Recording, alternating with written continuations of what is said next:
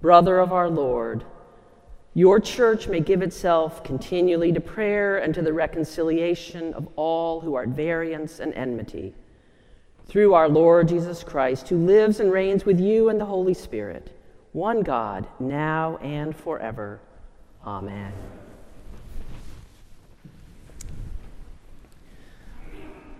Today we celebrate the feast day of St. James the Just.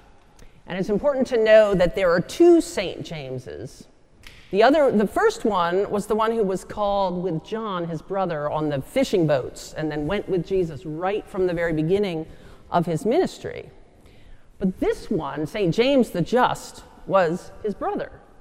And his story, if you hear it read by the, those three lessons, is actually backward because the first part of the story is the part that occurs in the gospel when Jesus is performing deeds and the people say, But aren't isn't he like the brother of James and Judas and Simon and aren't his sisters here with us and so forth?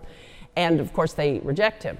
Now it doesn't say anything in that gospel about what James did, but later you hear of a story where the, the brothers and the sister and the mother of Jesus are, are outside the building where he's teaching, and they say, Tell him to come out because we think he's lost his mind. He's acting so strange. He's not acting like the kid that we knew.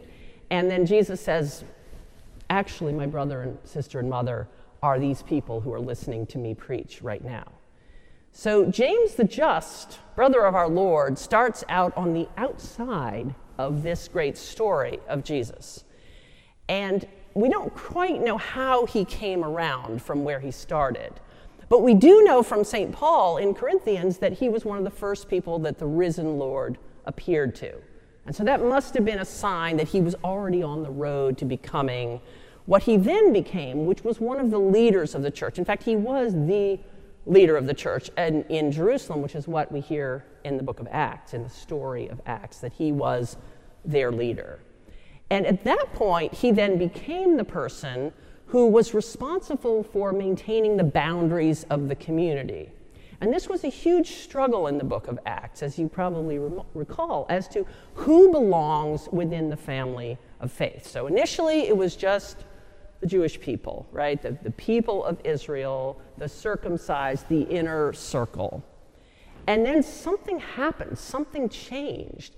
And one of the things that happened was that St. Peter saw a vision of all these animals being lowered on a sheet. This was in the book of Acts, a little bit earlier than the passage we heard.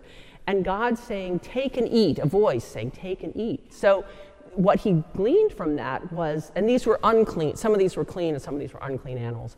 And what he was seemingly being told was, you don't need to worry so much about the boundaries of the clean and the unclean and who belongs and who doesn't, because God is about to do a new thing.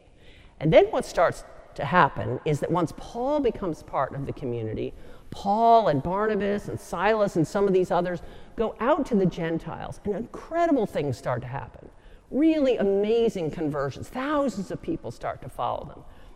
And so then they have to go back to the church in Jerusalem and to James the Just who's the one who's supposed to be maintaining the boundaries and the rules for who belongs and who doesn't belong, and try to convince him and the rest of the council that these other people ought to be part of God's family, that these boundaries should not be drawn as tightly as the community thought, as James the Just and the other very upstanding leaders of the community thought ought to be done.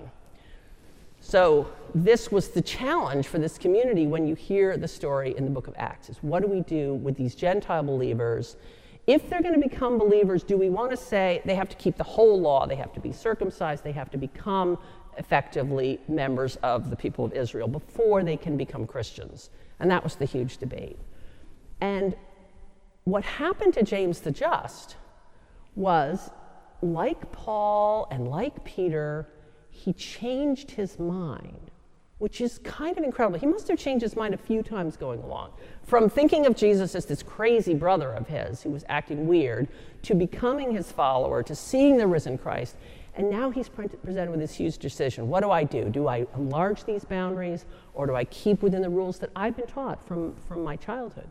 And what he did was he decided, I am going to change the rules. The, the movement of the Spirit is convincing me that all the things I thought I knew might not be right, that actually I can draw these boundaries wider, that I can make more people part of God's family than I would have thought ever could belong to start with.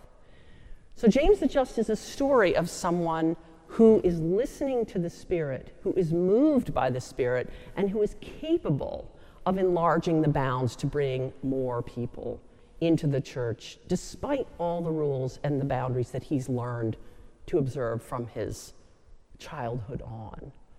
It seems to me that what we're doing in this Spanish services is a symbol of this too.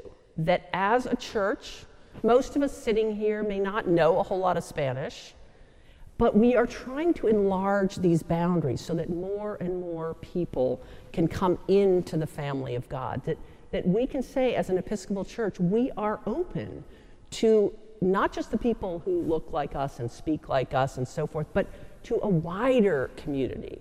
And what we might discover as we look at that is that as the community widens, we ourselves have to change, that we ourselves have to become different. We have to change our minds so that we become not only letting people in so they can become like us, but becoming different so that this community can, can welcome all different kinds and tor- sorts of people. And that's the journey that James the Just went on from the beginning to the end of his life.